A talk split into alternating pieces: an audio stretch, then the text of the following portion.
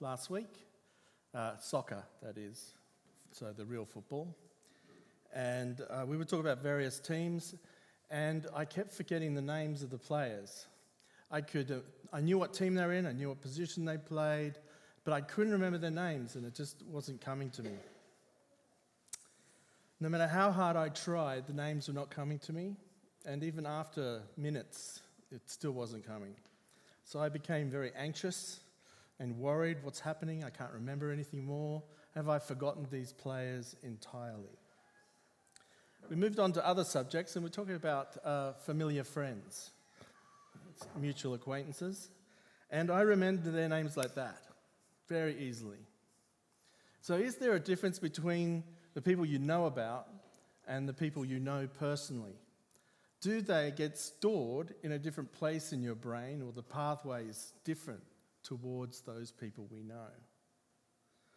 I wonder if knowing about people and knowing people personally is a completely different thing. So, does the same thing happen between us and God? Does knowing about Him mean that He is easier to forget than if we know Him personally and if we relate to Him and live with Him personally? Does it mean that it's easier to call Him Yahweh or the Lord Jesus? Sometimes I hear people say, Father God. Have you ever heard that? I always feel weird. I know it's not weird for them, and there's nothing, they're not doing anything wrong, but it always feels weird to me. It always feels as if it's been distanced. And uh, I think about what Jesus said. He said, Abba, Father, Dad of fathers, Father of fathers. It's, it's meant to be personal, not distanced. I'm not saying that they are distancing, it might feel personal to them. But I'm just saying that it feels weird when I hear it. God is personal with us human beings. Does God just want to get things done? Is it just, is the book of Exodus about God or is it about Moses? Does God just want to get things done? Is Moses just a means to his ends? Is Moses just the best, worst option that God has to choose for a leader? Well, if we look at uh, Exodus chapters 3 to 4, perhaps we'll gain some more understanding as to what is going on, what God thinks, and who Moses is.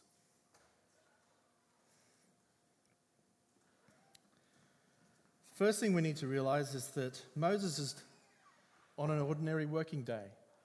He's got his uh, herd of whatever it is, and he's moving them around. He's doing shepherd work.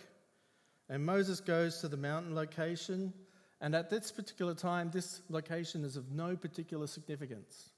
We all know that it's significant, yes, Mount Sinai, Horeb, but at this time it's not. And we have to stand in the history as it is written. Moses is just there with some sheep, maybe some goats. And we've got to remove all our assumptions and our understandings of what that means. If we do this, we can see clearly what the problem is, and that is that God has been forgotten. He's been largely forgotten not just by Moses, but by the Israelites. They have been overwhelmed, and Moses is just a lowly shepherd wandering around the desert of Midian. Now the messenger in a, fine, in a fire bush, that's it, a fire bush is a messenger. It's weird, isn't it? But that's exactly what it says. Now this thing, now we know why it's there. It's because God has to reveal himself. He has to break in. He has to do something supernatural. He has to do something extraordinary to make himself known. He has to break into this world of ignorance and forgetfulness. And so in verses 4 to 6, it is through this messenger fire bush that God speaks. The ground around this bush is holy because God is present in this messenger fire bush. The creator of the universe is speaking, and he's speaking on a human level, in a human language to a human person. He calls Moses familiarly Moses. Moses. He calls him twice. It's meant to have that sense of familiarity. He knows him personally. God asks Moses to take his shoes off before he enters his presence, his house, his temporary house, before he enters his temporary tent. The presence of God here. God explains who he is, and Moses is now beginning to understand what is going on. In verses 7 to 10, now God explains the reason for speaking at this moment in time. And this is where I get confused. God speaks about misery, crying, and suffering. What about the midwives in chapter 1? This is decades ago when the little baby boys have been targeted. What about in chapter 2 when the people are being beaten and oppressed and treated horribly and the man is beaten up and Moses steps in? Where was God then? Why is he not doing anything? Why is he not acting? And the answer is I don't know. I don't know why he's not acting then. But what I do know is this is that it says that God was watching the misery. So he wasn't absent, he hadn't disappeared, he hadn't forgotten his people, he was watching. Second thing is, he was hearing. He was hearing the pain and the cries and the terrible uh, noises that people make when they suffer. God was knowing their agony. He wasn't gone. The people might have lost or forgotten or not remembered who he is anymore, but he was not gone. He was still there. He was suffering with them. Is it possible that God wasn't acting because the people had yet to cry out? Well, again, I don't know, but this seems to be likely the most pos- the best possible explanation because that's what the text indicates to us.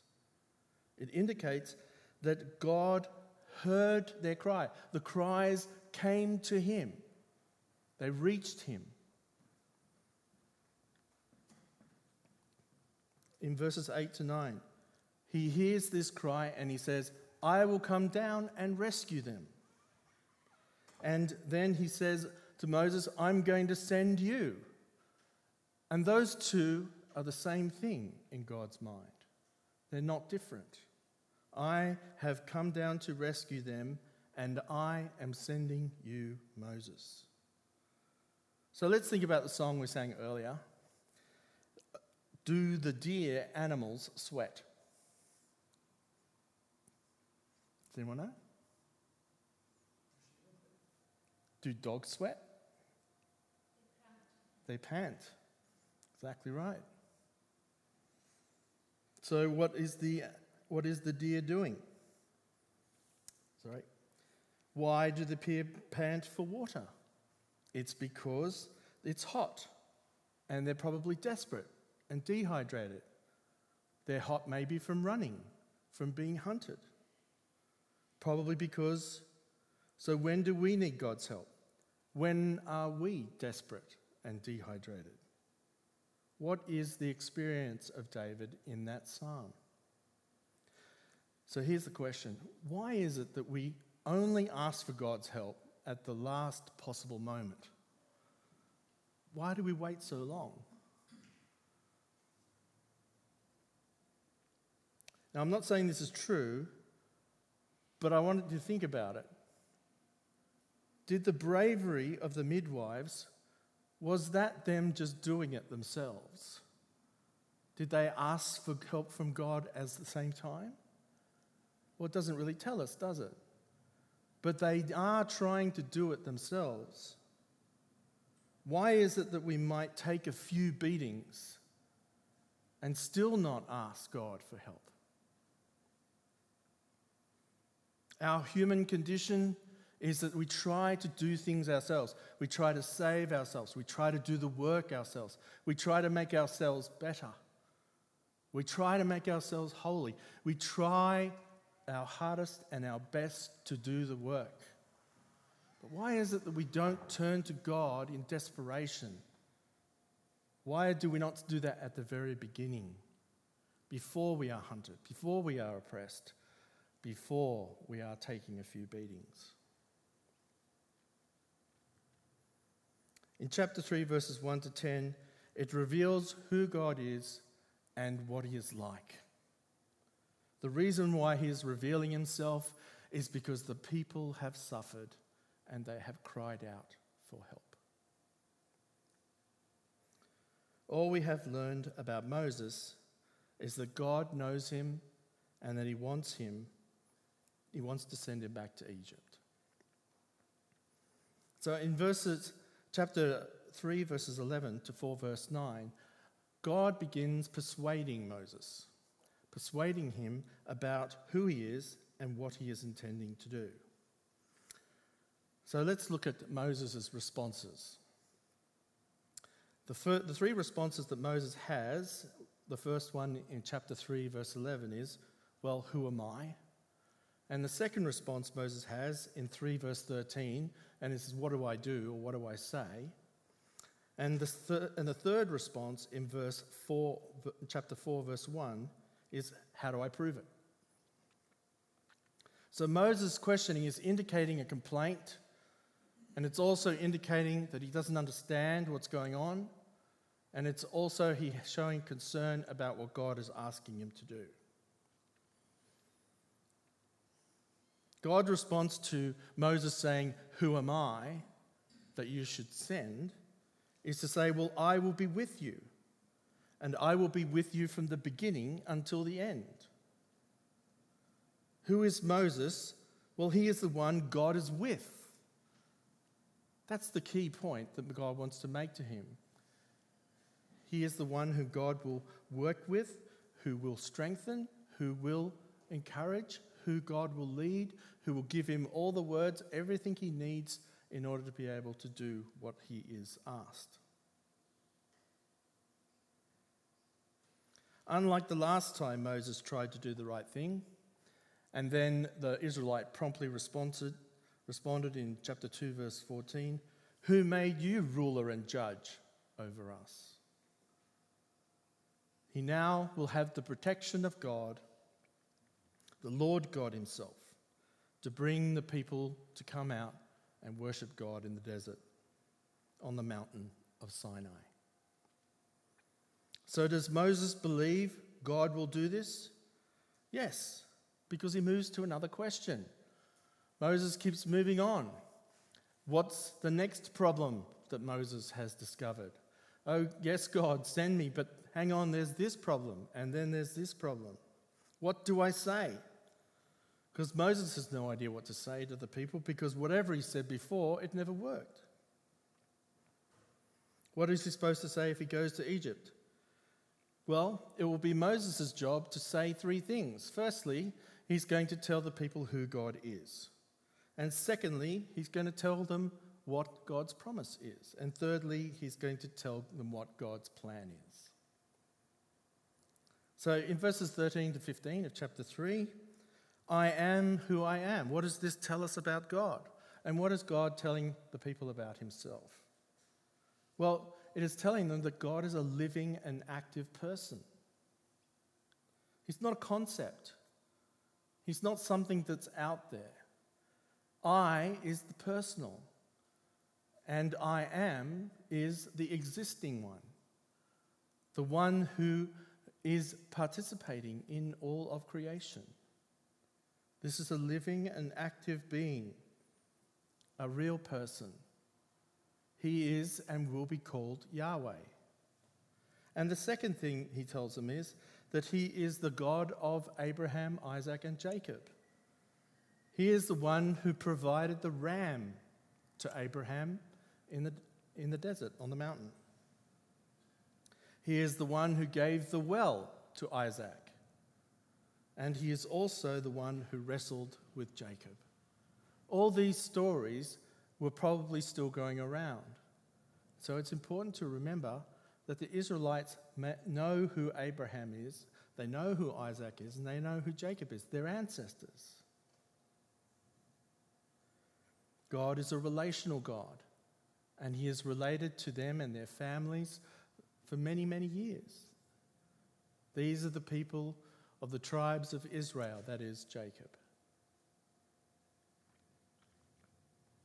So, what is God's promise in verses 16 to 17?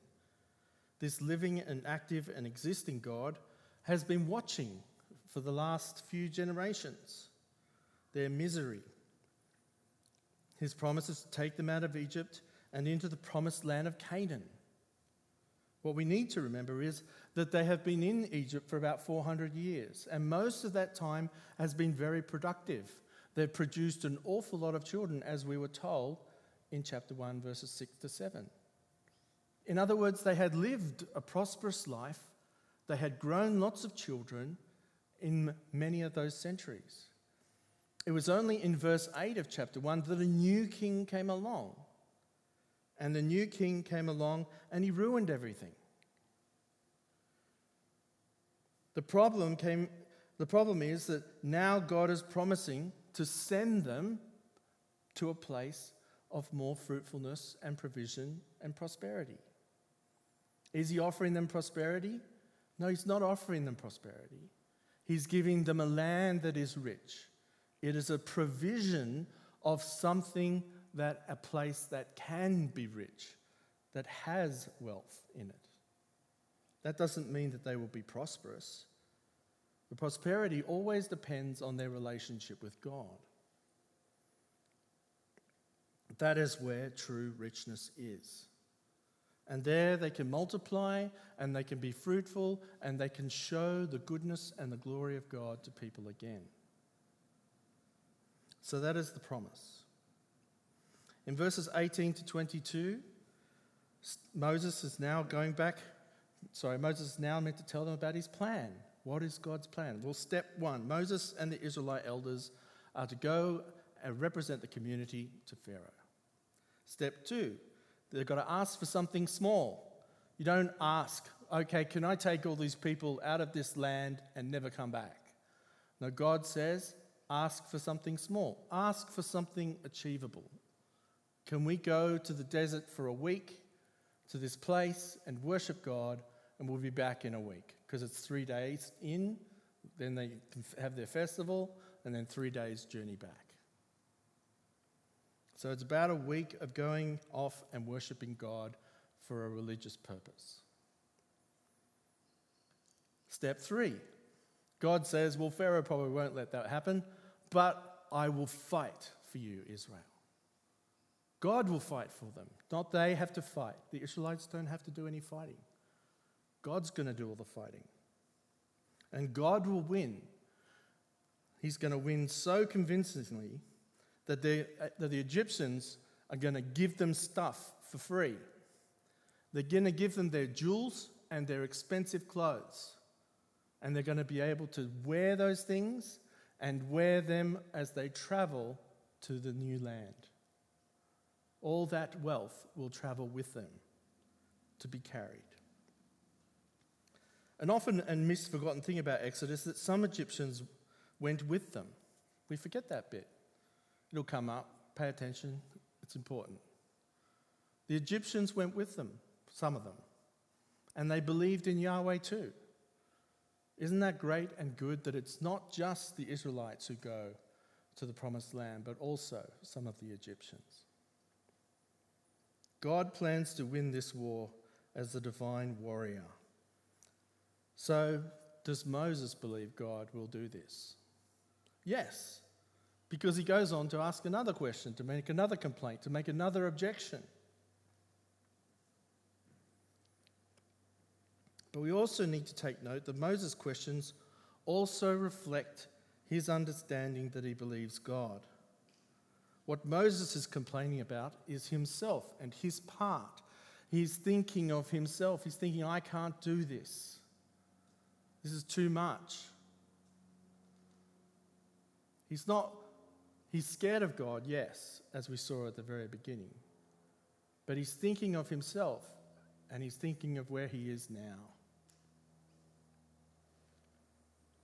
So, how do I prove it? Is Moses' next question. And, Mo- and God gives him three signs the power over the snake, power over the disease, and power over the Nile. These are not just arbitrary signs, they have significance in the minds and the hearts of people.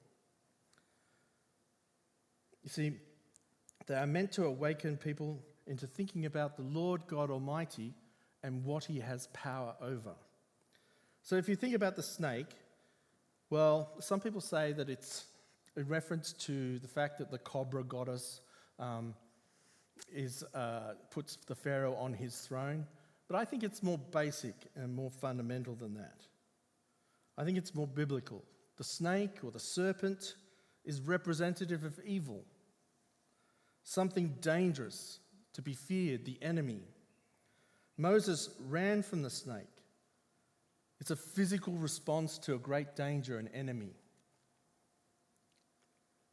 Moses is told to exercise power over a great th- threat to humanity. Evil is, is itself is this great enemy.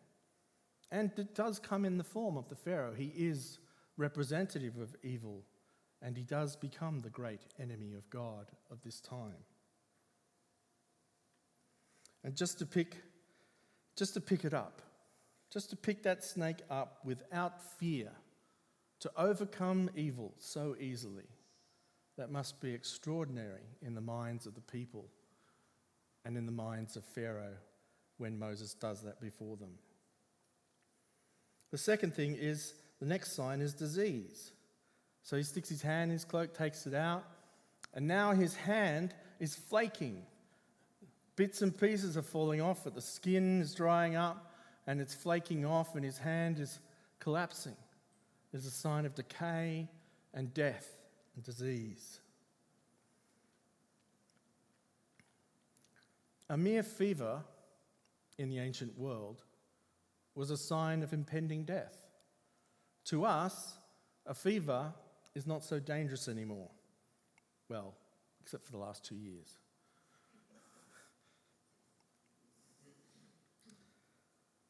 to present with a cough nowadays is immediately met with serious suspicion. And beware, if you hear me cough, it's because I still have a cough, but I've already had the evil disease and it's over. But I still have the cough.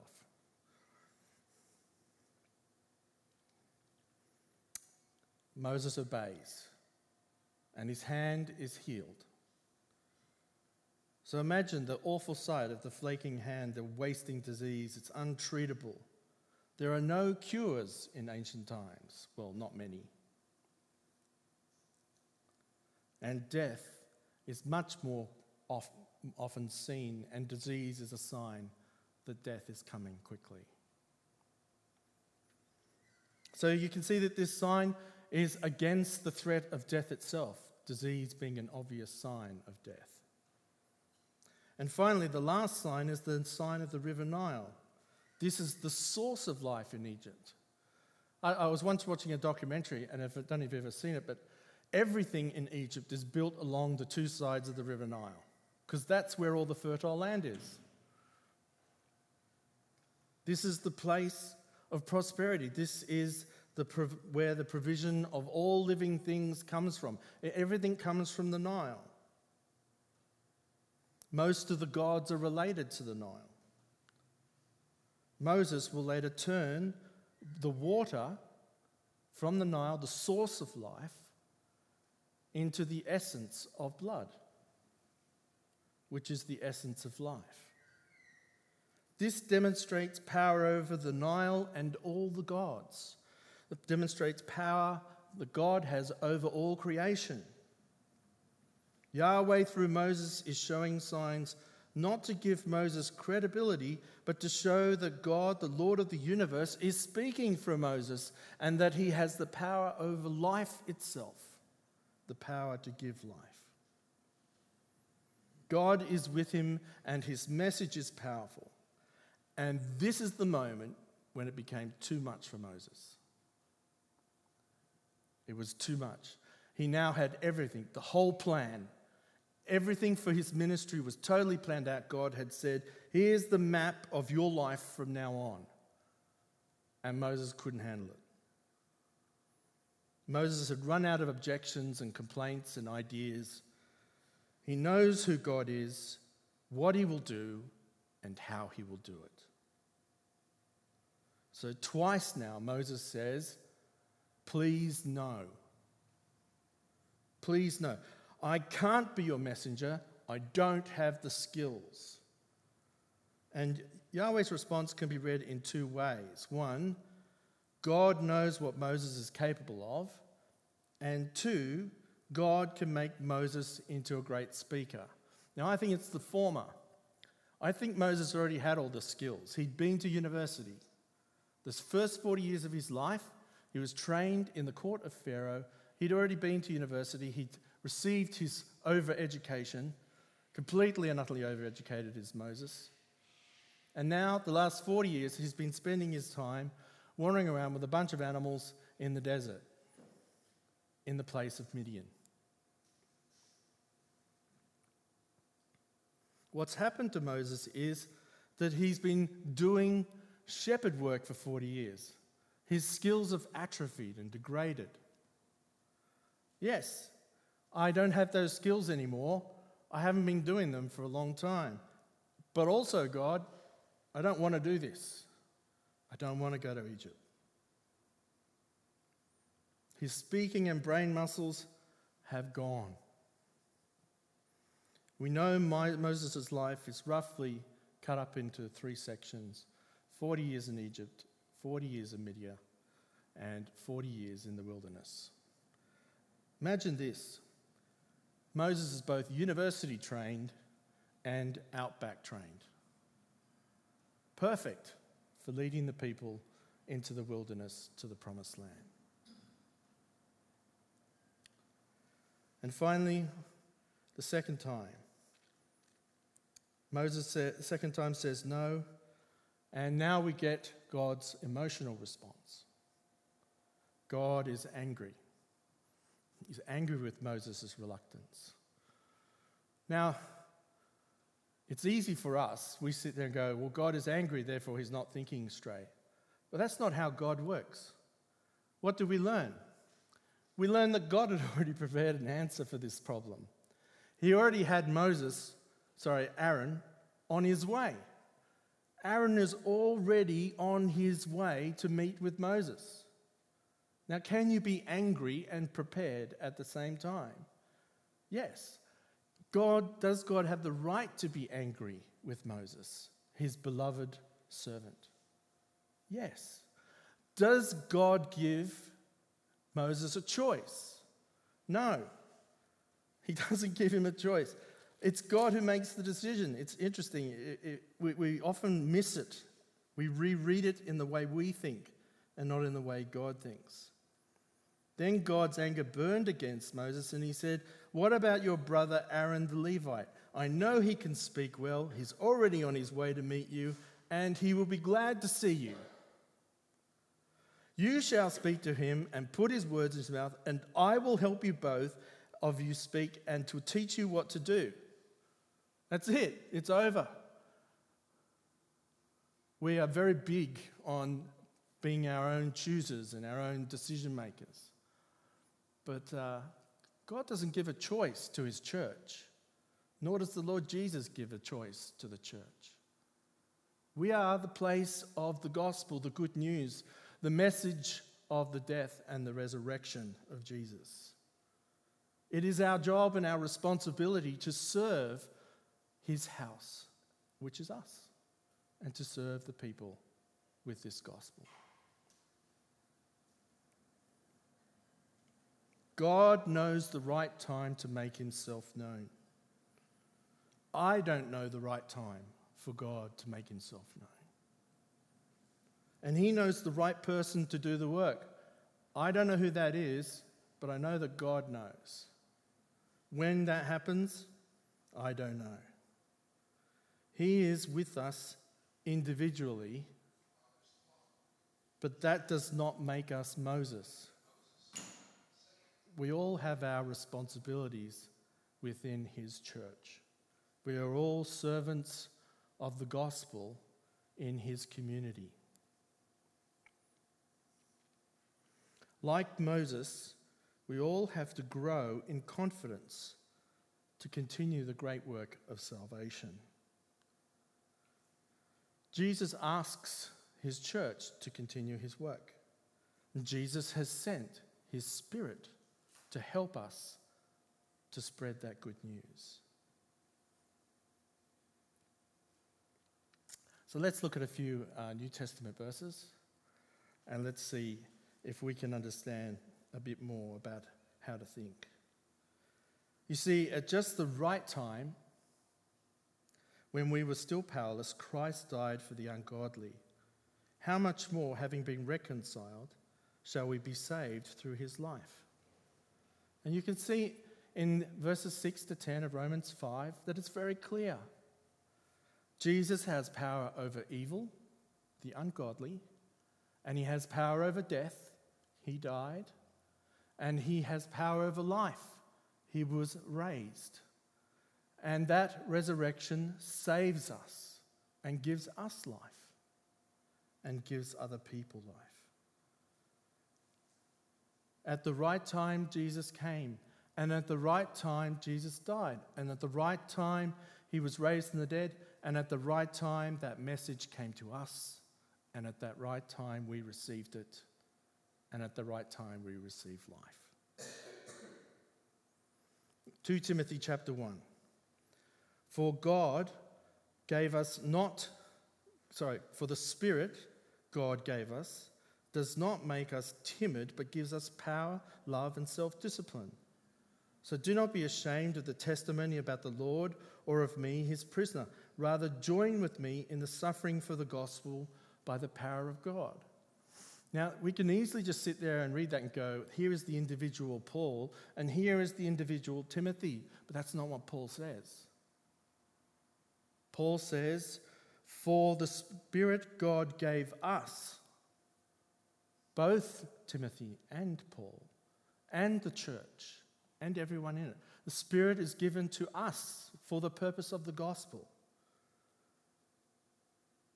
It is the power to us as God's church. It is the power to us in God's church from the Lord, from the Lord Jesus, and from our Father in heaven.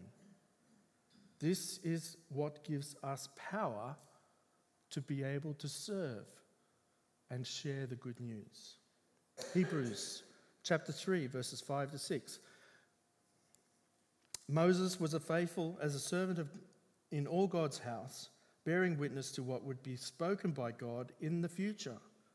But Christ is faithful as the Son over God's house and we are his house if indeed we hold firmly to our confidence in the hope in which we glory. Now, the important verb there is hold firmly, hold the line. It's almost a military term.